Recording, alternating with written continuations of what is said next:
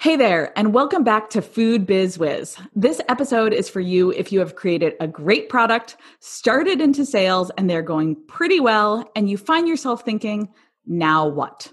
Well, today we are covering how to develop a successful pipeline of innovation, ensuring your business is positioned for growth through product development. I am joined by one of my favorite thinkers in the CPG space, Kevin Ryan, uh, the founder and CEO of Malachite Strategy and Research, a CPG, retail, and food service focused insights and innovation agency. You are you guys are going to enjoy hearing from Kevin just as much as I love chatting with him. So let's get right to it. You're listening to Food Biz Wiz, the weekly podcast for everyone in the packaged food industry. Join your host, Alli Ball, to learn how to launch, grow, and scale your business. You'll hear real life examples from her time as a professional grocery buyer, interviews with CPG experts, and listen in on actual client coaching sessions. Let's get going. This episode is brought to you by Retail Ready, my online course for producers of packaged product who are looking to grow their wholesale accounts. Retail Ready is opening for enrollment very soon. Through videos, workbooks, checklists, templates, live coaching calls with me, and daily access to me and my team in our private online group, Retail Ready has all the tools that you need to increase your sales through wholesale accounts, whether that's in traditional brick and mortar outlets or through e commerce platforms. The first step to find out more about Retail Ready is to join my free masterclass on the three steps to growing your packaged food business, which I'll link to here in today's show notes. That hour long webinar is jam packed with advice that you can use to kickstart your growth right now, plus information on Retail Ready, on my past clients, and how we can work together. Sign up via the link in my show notes, and I will see you there. Welcome, Kevin. Great to have you on the show today. Hey, Allison. Thanks for having me. My pleasure. So, Kevin, I rarely let my guests introduce themselves, but you have such a robust background in the food industry that I'm going to turn the mic over to you sooner rather than later. So, you were the head of strategy at Amazon, overseeing the corporate brand and advertising strategies for the for Global Prime and the non-prime brand. Before that, you were the director of strategy and innovation at General Mills. For 15 years, you led corporate and brand initiatives globally from Yoplait in Greater China to Haagen-Dazs in Europe and Asia, as well as leading product development for Cheerios, Pillsbury, and Annie's here in the US. I mean, gosh, you you have done a lot. So let's just let's just start there. Tell me how you support brands in the industry now and what led you to start Malachite. Um, yeah, so uh, thank you for that good summary. I should capture that just so that I can remember exactly how you summed it up so well. Well, you got um, a lot in there. I was like, how am I, I going to get it in? there's a lot in there. Um, yeah. So, I mean, most of my career has been front end strategy. So the early early stages of innovation, the early stages of, of strategy for brands or for corporations, basically helping people figure out the there before mm. you're there. Um, and uh, I still do the same thing. So I did yeah. that within General Mills. I did the same thing within Amazon, and now I do the same thing. I usually get clients who ask me to um, to help them build a pipeline, uh, help them with their their long term strategy, just to kind of figure it out because it is a as we've uh, uh you know uh, people in this space always call it the fuzzy front end yeah. Um, it is it's kind of fuzzy. You're not really sure what to do. It's very ambiguous.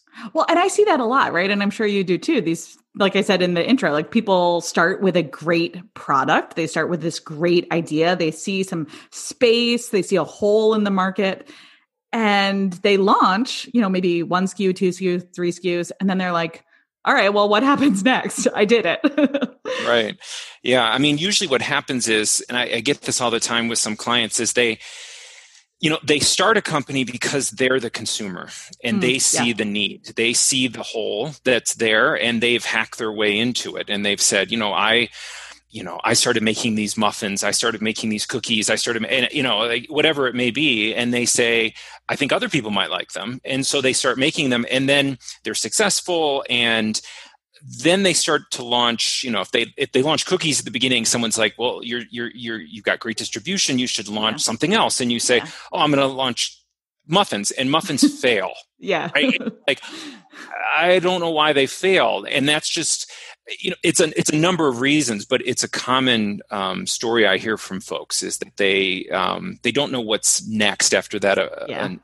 Run. Right. You know it only i i've struggled with this in my own business right? It's like well i did my zone of genius. I like did my thing.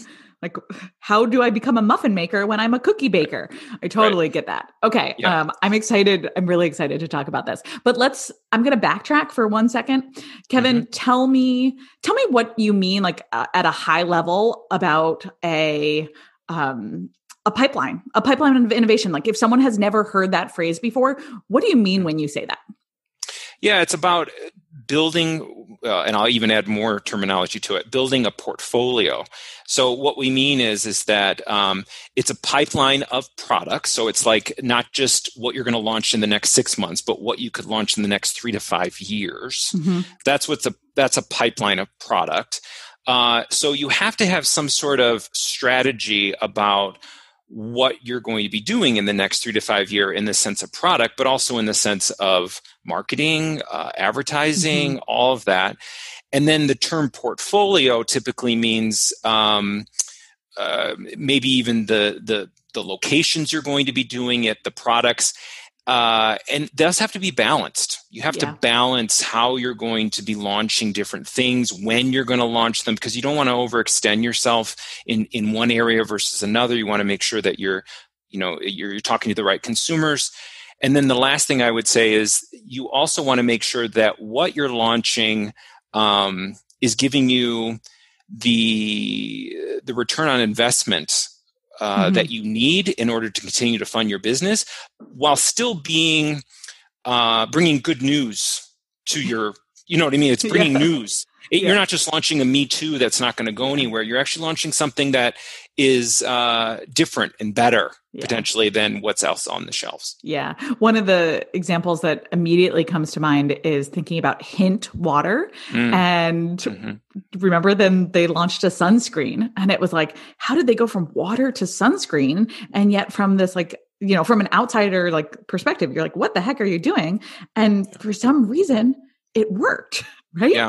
Um, yeah. it was that was wild to watch I don't know a couple years ago at this point yeah, I mean, I think part of it is, and and we can chat about this. Uh, is it's they know their consumer, right. and again, it goes back to some people are super successful even after that initial launch into the second, third, fourth launch or whatever it may be because they're still in touch with the consumer, and they potentially yeah. might be the consumer. As people used to always say, Steve Jobs was the ultimate fanboy uh, and that's one of his claims to fame is that he knew what he wanted yeah. and that's what he ended up building for for apple and some um, you know some some startups are the same uh, some of the founders are the same that they continually build what they want and uh, they have a large enough consumer base that has a, a similar mindset yeah. And I, you know, I see this in retail ready a lot, right? We get, it goes one of two ways. Either you're the exact consumer for your brand, and like that can be very powerful, like you just said, or people are launching products where they're not the consumer at all. Right. And that can,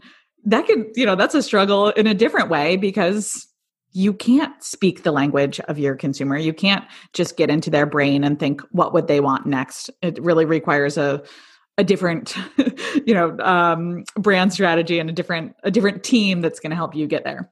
Right. Yeah i mean and sometimes too it's like you still might be the consumer but your um, foothold uh, and that might be a new term to some folks, but the foothold consumer, the you know the consumer that you kind of um, started with and, mm-hmm. and, and began your growth, might be so niche that you really can't grow much beyond that, yeah. and you have a hard time getting into a more mass audience, yeah. uh, getting your mind around that, and so that takes takes some doing as well.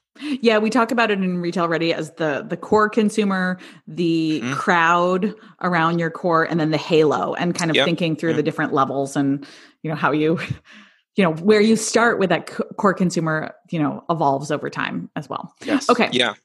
All right. So, so Kevin, we, I'm sure you see a lot of like what not to do. So I, I always like to start there. So, you know, we've got this great idea. We started our company. We've got our high sales or, you know, really good sales. And then we, then we struggle, right? I'm sure you see brands struggle to create this portfolio. What, what typically are brands doing wrong where they get to this point and where they're stuck? Yeah. I mean, typically what they end up doing is they, um, they dig themselves into a hole uh, by continually making maybe the uh, I, I, guess two things. One is they continue to make the same thing, but just like 900 flavors of it, and it, uh, it, it yeah. becomes overwhelming. Yep. Uh, and they they end up having a very long tail that they can't support. Yep. Um, or two, they listen too much to you know other folks that maybe don't even know the consumer they're going after and say you should be making this you should be making that mm. versus listening to their, their consumer uh, instead uh, and sometimes that advice that they're hearing from others might be good and other times it may just be um, it, it's just you know it, it's someone that they that they listen to but but really shouldn't be yeah, exactly. Like my sister in law giving me business advice. I'm like, Anna, you're an accountant in Connecticut. Like, you know, right. you don't know anything about the CPG space. I love you, but I, am not going to take your advice on what course I should launch next. Exactly. Exactly. Yeah. Because yeah. what happens is, is that you just get overextended and i right. think that's another that's another um, a whole nother issue too is that uh, you know a lot of startups that I know, you know, they they end up buying, uh, you know, getting over their head in the sense of capital, uh, yeah. in the sense of um, trying to please too many mm-hmm. people mm-hmm. Yeah. versus building a very strong base and then going um, from there. Yeah, I I have a free masterclass and mm. one of the one of the things I talk about is don't trust your friends and family. Like yeah. just they're not the people who you should take um, product development advice from. Correct. Correct. Exactly. I think we could end the episode right there. Don't trust don't trust your grandma. Um, okay, so I want to I want to talk about this idea of budget that you just mentioned here and I one of the challenges that I see brands brands have time and time again is this idea that you know I don't have a large budget. I mean, sure Kevin, I agree with you that I've got to ex- create this portfolio, but but I don't have that much money. So, can we talk about the numbers here? Like does creating this pipeline require investment in consumer research or, you know, product development? Um, I think about like I mean, you're a you're a food scientist, right? You have a yep. a degree in food science. science. Yep. I mean, that's we're talking a lot of money here. Like, does is that required as we think about growing the portfolio? Um, no, it really doesn't. I think that's what usually surprises people. I mean, does it take time and energy? Yes. So if you equate that to money, then yes, it does take some. But from the sense of, um, and I hate the word scrappy, but I'm going to say scrappy. Yep. You can be very scrappy about this, and it's just as valid as anything that you could do in a big, uh, giant CPG. And what I mean by that is, if you want to get close to the consumer, um, it just requires talking to them. And that doesn't mean that you have to go and do some very expensive ethnographic work or things like that. Go where they are and talk to them and uh, have these conversations. If you're trying to develop something, uh, you know, a, a plant or a factory is just a scaled up kitchen. You can you can develop things and talk to them and make things. So it's it gets a little bit overblown and i think people listen again people listen to people mm-hmm. who are mm-hmm. experts and think they have to do these gigantic studies and at the end of the day at least in my experience you don't yeah no we don't we don't do that in retail ready we've got like a very very short like very um, very specific target audience um, survey that we do. And, you know, we're looking at surveying six to 10 people who are your core consumers who have purchased from you in the past, who, you know, once we figure out who they are and what are the appropriate questions to ask them, you know, mm-hmm. that it doesn't have to, it doesn't have to cost anything except your time. Right. It doesn't. And I, the thing you have to do is you have to make sure that when you're talking to them that you're talking broadly yeah. to them. And yeah. what I mean by that is too often when people start asking questions of this consumer, they just want to know what they think of we'll go back to the example we're using before cookies Yeah. Like, tell me what you think about cookies. And that's the wrong way to go in Yeah. because people are only, um, and if you're familiar with the jobs to be done um, mindset, they're only hiring the cookies Yeah. to do a job, Yeah. uh, whatever that may be.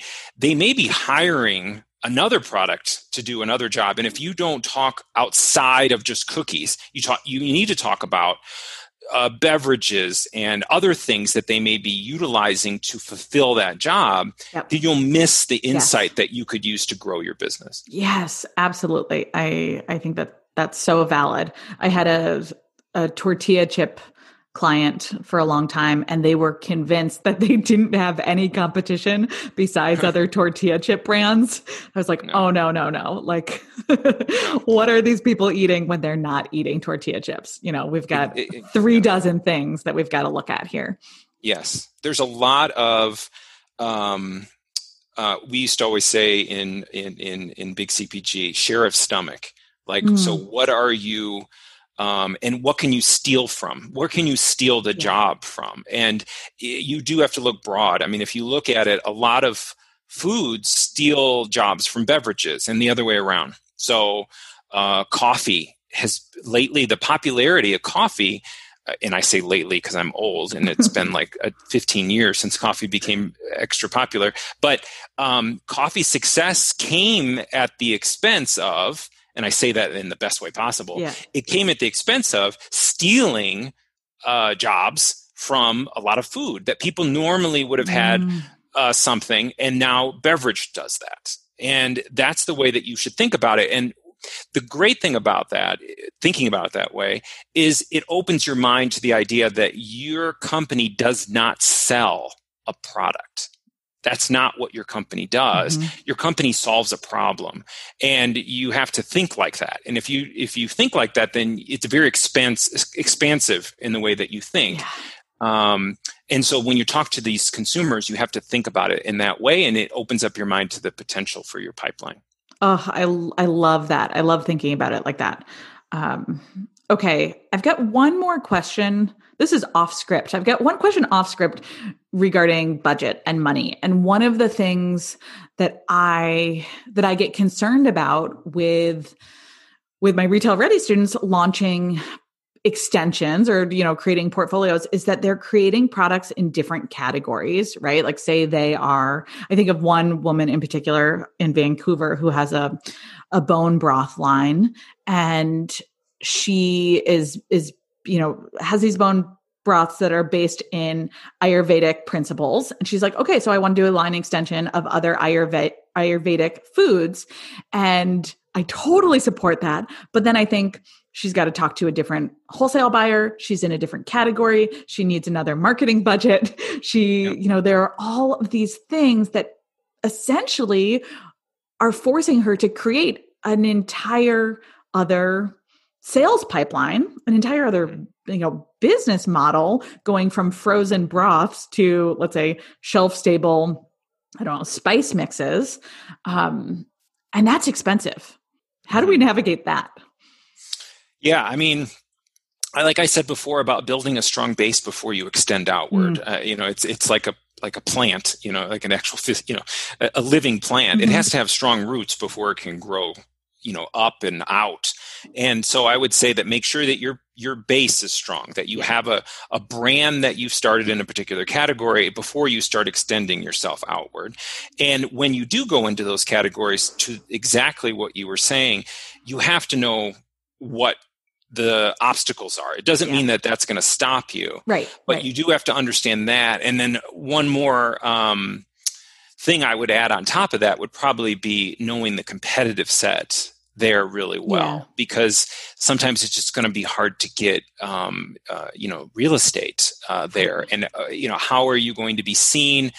And also understanding, um, as I said, I think at the beginning of this, how are you different? How are you better? You have to ask that question of this new competitive set.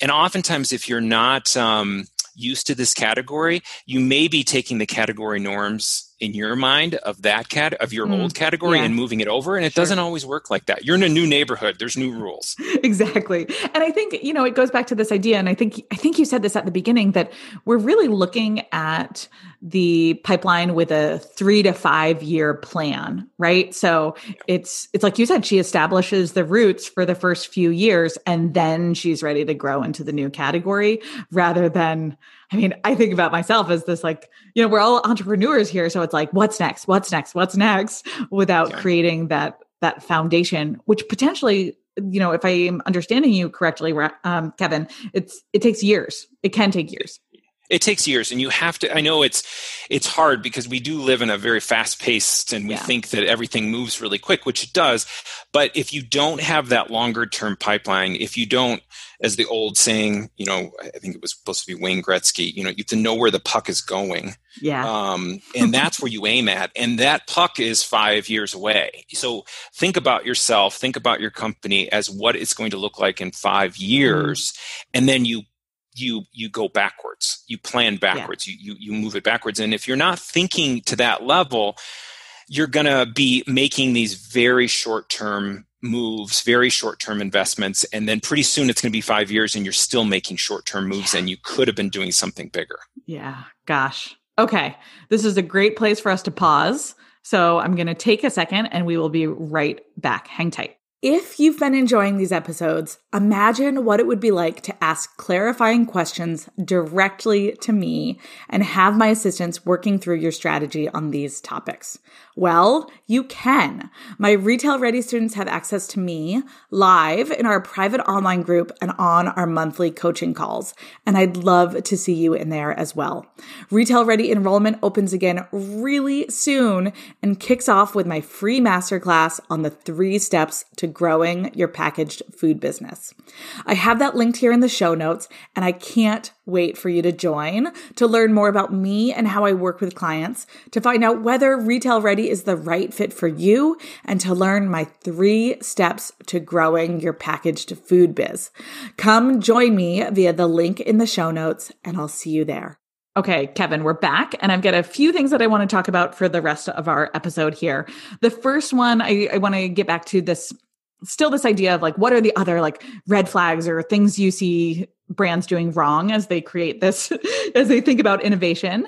And then i want to talk about launches and how we we balance launches you know when are we doing them? What time of year? When, where in our growth stage? So before we talk about launches is there anything else that we need to cover here about what startups do do wrong when they think through innovation um, I think the first one I would say uh, is, and you see this in big companies too. So startups aren't the only thing you see. Is um, if they have an issue or if they if they need uh, you know cases on the sheet, so to speak, uh, they they say let's ideate. Let's just go ideate. Yep. Let's come up with an idea. Let's get in a room and ideate. And if that's your first inclination, then you're just you're doing it wrong like you're not I, because i know that's what everyone wants to do. They think ideas are the solution and ideas are not the solution because what you're end up going to do is you're probably going to default back to yourself and what you want. And if like again we'll go back. If you're the consumer great then you're probably to come up with a great idea. But if you haven't figured out the needs of your consumer and if you're not basing uh, your ideation on that specifically, mm-hmm. Then uh, you're just going to be going in circles. And I see too many folks do that where they think the first thing they should do is ideate, when in fact, you have to go slow to go fast. Mm-hmm. Uh, you have to do your homework. Uh, and you have to get a nice base of intuition around this consumer, around the needs, all that kind of stuff. And then you can ideate, but not before. And I see too, too many folks doing that. Yeah, I I hear you on that. I've been I've made this mistake myself, right? It's like, oh, I'll just I'll go to the woods and I'm going to brainstorm for a couple days, and that's that's not necessarily the best way to do it. Right. Yeah. Yeah. Because if you um, and again, I've seen so many folks do it uh, within you know giant CPG uh, companies as well. But and it is something that we all become enamored with the idea. But the thing is, is that even with among big CPG and even small startups, ideas are a dime a dozen. Like everyone yeah. has ideas, and you see so many big companies. Uh, they have just uh, file folders full of ideas. Yeah. And all the ideas that their competitor launched was in a file folder. Yeah. So it really doesn't have anything to do with ideas, even though we all we worship at the altar of ideas. Uh, but it's really about focus. Mm-hmm. and about finding focus and staying focused. That's where that's the key. And once you do that, then you can kind of uh, like a um, icebreaker, right? You can go right through the ice yeah. and you can continue to go. But if you're just jumping into a conference room and coming up with ideas all the time, you're you know uh, you're just moving around. You're never really going to get to where you want to go. Yeah. Oh gosh, that that that piece of focusing on focus is it's hard for us. It's yes. hard. It's really hard. Yeah. I've been doing it for years and I, I still have to tell myself all the time that focus is the core of innovation and it's the core of running a company well. yep. It's just yep. to stay focused. Yep. Oh, gosh, you are speaking my language. I'm, I'm, this is an episode that I'm going to have to listen myself a few times over um, when I, when I start getting distracted with my own ideas. Okay. Are, can we talk about launching? Absolutely. All right. So, you know, you've convinced my listeners, you know, my listeners in year three, five, seven, who are like, okay, yes, we are, we are ready. We are, we're not going to go to a room in the wood, a cabin in the woods and throw ideas on the wall. We're going to, you know, get back to our target consumer. We are going to, you know, figure out our portfolio and we're ready to go then what right? They're like we're gonna we're gonna do a big launch. This is gonna be this is gonna be special. Like how do we figure out how do we balance it with running our business? How do we figure out when to do it? Like what are we thinking through as we think about launching new new product extensions? Yeah. I mean there's there's of course amazing number of things to think about as you go into launch and I, one of the things that even among big cpgs had to figure out that a giant launch is not the doesn't have to be the norm anymore mm. that there are ways to do test launches and smaller launches in order to get a sense of whether or not because once you get it into a, like once you get it into Walmart it's yeah. out there it's yeah. done there's no pulling it back yeah. very difficult right yep. so it, there are ways to do smaller test launches and so you know working with um, retailers local retailers just to mm-hmm. see because even sending out a survey or talking to a consumer oftentimes they'll tell you, yeah, that's great. I, that would be awesome. But they're not going to put their money where yeah. their mouth is. Yep. So you learn some of that stuff when you do some of the smaller test launches and things like that. So that's what I would, you know, I, I recommend that again, it's not about going fast right away. That if yeah. you, you only have, you know, one, uh, one time to make a first impression, you you do it slow a little bit slower and then you'll have great success on the other side of it yeah because in, inevitably we're not going to get it right on the first time, right? No, I mean, right. I see it happen every once in a while, but like, gosh, I mean, it's rare, and it it it's even you know something as simple as like, oh shoot, I should have I should have f- phrased that differently on the packaging, or you know, I think about Sylvie with just date syrup when when we did the initial launch, like the squeeze bottle was like physically too challenging to squeeze, right? And we're like, oh, we got to find a different bottle that like isn't so hard to physically squeeze yes. the date yeah. syrup out of, right? So it's it's little things like that where you you don't know until it's in the hands of consumers and it's in front of those wholesale buyers.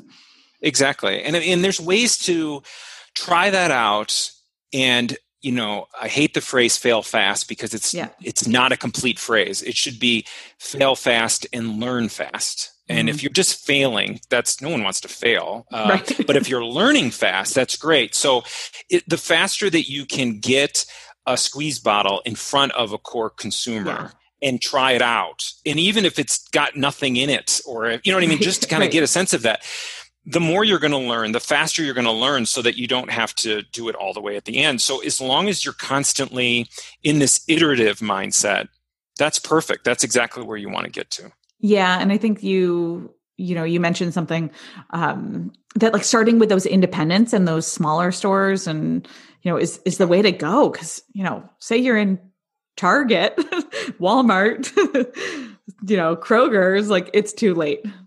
It is absolutely too late. And a lot of these smaller retailers, they they like being the retailer to be um, especially if it's local. They want yeah. to test it out. They want to be yeah. the one to have something cool and different and all that. Uh, it's forming those relationships. Oftentimes, with some of those local retailers, you can get a lot of bang for your buck. You can get in there, you can run little stands, you can do that kind of stuff, and they'll they'll, they'll give you a lot more latitude than you think. Yeah, absolutely. Gosh, I that that was my role at Bi-Rite. You know, I was we had two locations, and I was in charge of helping nurture these brands on our shelves. And it just meant meeting after meeting of saying, you know, this is working, this is not working. Have you thought about this? Can we change the price here? You know, it's just so much feedback for those those emerging brands, um, which ultimately led me to start my consulting business. I I love talking about stuff like this. Okay, so a few other things. So as we think about launches, I've got I've got one question that we we didn't say we were going to talk about, Kevin, but I want to ask you here. How has how has COVID affected the launch cycle and do you think it's more or less risky to launch in this time of uncertainty? Um, I think it, it, depends on your category. It mm. depends on what you're doing. I mean, I think there are some categories that are probably perfectly fine to, to, to launch in right now. I mean, uh, people are at home. You have to think about all of that. I mean, there's a- other aspects, you know, people are not commuting as yeah. much. Uh, so if your product is all about that, then maybe you should pause or maybe you should pivot. Uh, you know, it, it, depends on that. So I think it depends. Uh, whereas for other products that maybe really meet the needs of someone who is uh, under quarantine, uh, that makes sense and maybe yeah. this is a good time to do yeah. it because you have but i always you know it's kind of like uh, i do a lot of ethnographic research where we mm-hmm. we talk to people and there's always a saying within the ethnographic community that you kind of shut down around the holidays because it's not normal eating like mm. people aren't eating yeah, right so true. if you do if you do uh, interviews during that time you're like well i just interviewed people to learn about the holidays. I didn't really learn about normal life. Exactly. And I partially think it's the same right now. I mean, yeah. I'm still doing those type of interviews, but with with the caveat. So mm. you even in this launch perspective, you have to know okay, it's a little different and when things open back up again, it's it's going to be uh, you have to prepare for that in some ways. Yeah. Oh, that's such a great point. I mean, I think about using our cookie our cookie baker example if that person is interviewing people in q4 you know they're getting a skewed perspective of how many cookies are consumed week in and week out right yeah yeah, yeah. You, you, you have to just you have to understand the context and that's yeah. really key yeah. understanding context is you not only do you have to understand the need you always have to understand the context because that can change things radically yeah absolutely and i think one of i think it was you in your newsletter culture matters who talked mm-hmm. about like the the challenge with um breakfast foods that are on the go right now, you know, whether that's the granola bars or the breakfast cookies or anything like that. Was this you who who talked about yes. how they're really struggling right now? Yeah, there is. There's been some uh, some issues, and and it has to do with again, it is with the context because if you think about it, your needs when you have time to sit down and have breakfast are different than your needs on the go. Uh, mm-hmm. On the go, it's typically the most important thing is getting out the door yeah. and getting um, something into your stomach before you get out the door. Whereas if you're, you know, sitting at home, you have the luxury of of sitting, and then um, your your needs change. So you have to you have to consider both of those. Totally. I mean, I have consumed so many more eggs this year oh. than I than I ever did because I'm actually taking the time to to make a hot breakfast in the morning. Right. Yeah, and I think that's true of everyone. And uh, but uh, um, the companies that are hopefully not relying on that to be uh, the new normal because things are yeah. going to go back. They're right. going to go back uh, to some sense of um, normal, whatever that may be. You know uh, understanding how that's going to change you know it's going to it's going to help some some categories and hurt others. Yeah so you're i want to be clear we're not saying if you make a granola bar or you make a breakfast an on the go breakfast item you're not you're not screwed forever. We're just no. talking about changed changed behavior right now but um, there will be a time when the commute comes back. Yes the commute comes back and then it's it's also it's it's a possibility for new it's an mm. new apertures to form. I mean that's just it is that commuting may come back but maybe uh, the new normal is uh, people working from home half the time. Yep. yep and so this is a good test run for some things and you get a better understanding. So it's a great opportunity just to kind of see what how things are going to uh, potentially change in the the the new markets that might open yeah, and it all it all goes back to studying your target consumer, like you said at the beginning, right? You can't yes. develop a product for them unless you're studying what they're doing and what problems what problems they have so you develop products that solve those problems. Yes. And really getting detailed about it. I find that a lot of folks when they say oh they have this problem i know what that problem is because i have something similar mm. so the example i'll give is i've done a lot of research on um, low income consumers okay and uh, the thing is is that when i have teams that say oh low income consumers oh yes i didn't have a lot of money when i was in college and i had mm. to eat a lot of ramen and it's like mm, you don't really understand the the life challenges that some of these lower income consumers have because being in college and not having a lot of money is not the same yeah. So that's a different. Eh, you have to understand the whole life, the comprehensive life challenges to understand their choices versus your proxy for it, which may not have all everything else. And you do have to get that detailed uh, to really understand what's driving your consumer and what kind of product to make. Yeah, and I think it's it's so easy to put our own filter on on things, right? Like I can see why that you know that that team member would say i was once a broke college kid like i understand yes. what it's like you know we just put our own we put our own perspective on everything and it's so it can be so challenging to remove ourselves from that. Exactly. Uh, there's a saying in um, innovation, which is um, the easiest products to make for people are products you're going to make for yourself or for your mom. uh, because it's just you have empathy for yeah. those two people and so you always kind of go back but the challenge oftentimes in innovation is to break out of that and just have the awareness of mind that these folks that are your consumer are not you and that other people think differently than you and um, you have to leave your mind open to the idea that someone might want something that you don't which yeah. is a challenge that That's is a challenge, a challenge. That, that but the bigger challenge. your company gets the more you're going to have to start potentially marketing to people that aren't you yeah I yeah. mean, I don't I I think we could do a whole other episode on how do you do that.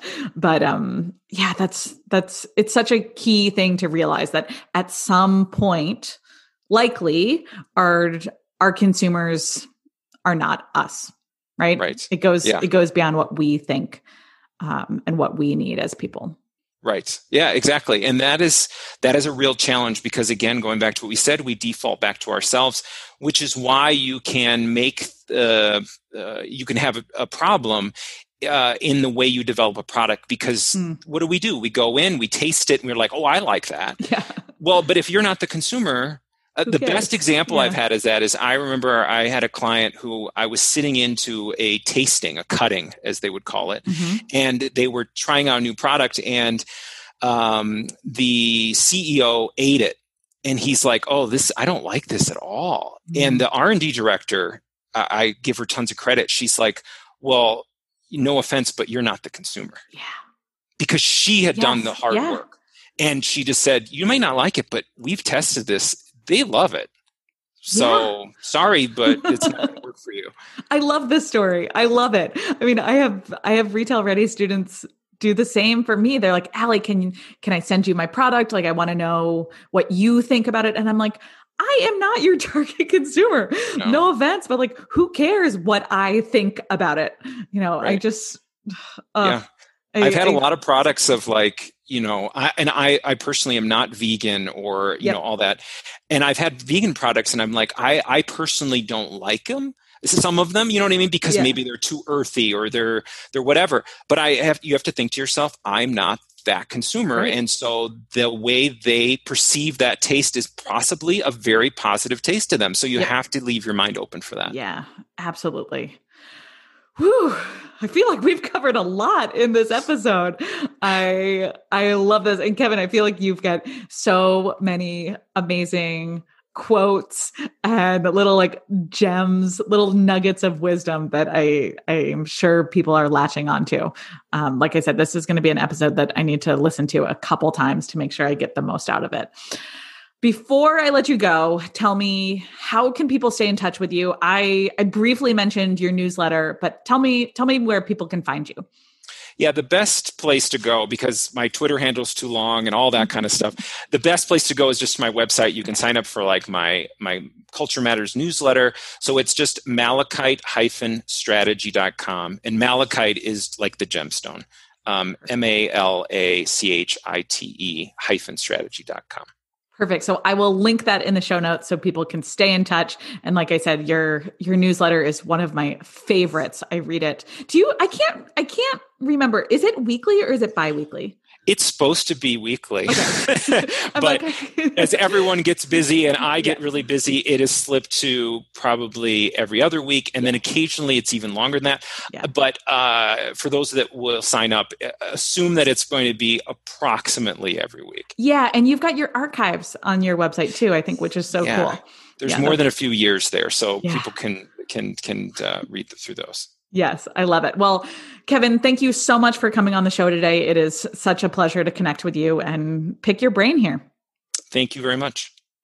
Okay, my whizzes, I I really can't say it enough. If you haven't subscribed to Kevin's newsletter, Culture Matters, you definitely want to get on that list today. So it's it's one of my favorite newsletters to read and his examples and analysis of what's going on in the CPG industry keep me thinking every week. So find that link directly in the show notes along with an invite to continue the conversation in our Food Biz Wiz Facebook group. We've got over 1500 food and beverage founders in there all working on their growth strategies. So, as always, thank you for tuning in today, and I will catch you on our next episode. Have a good one and stay busy. Thank you for listening to Food Biz Wiz, the podcast. If you enjoyed this episode, please subscribe so you never miss a beat. Hungry for more? Check out www.foodbizwiz.com. That's food, B I Z W I Z.com for detailed show notes from all episodes. Thanks again for tuning in and stay busy.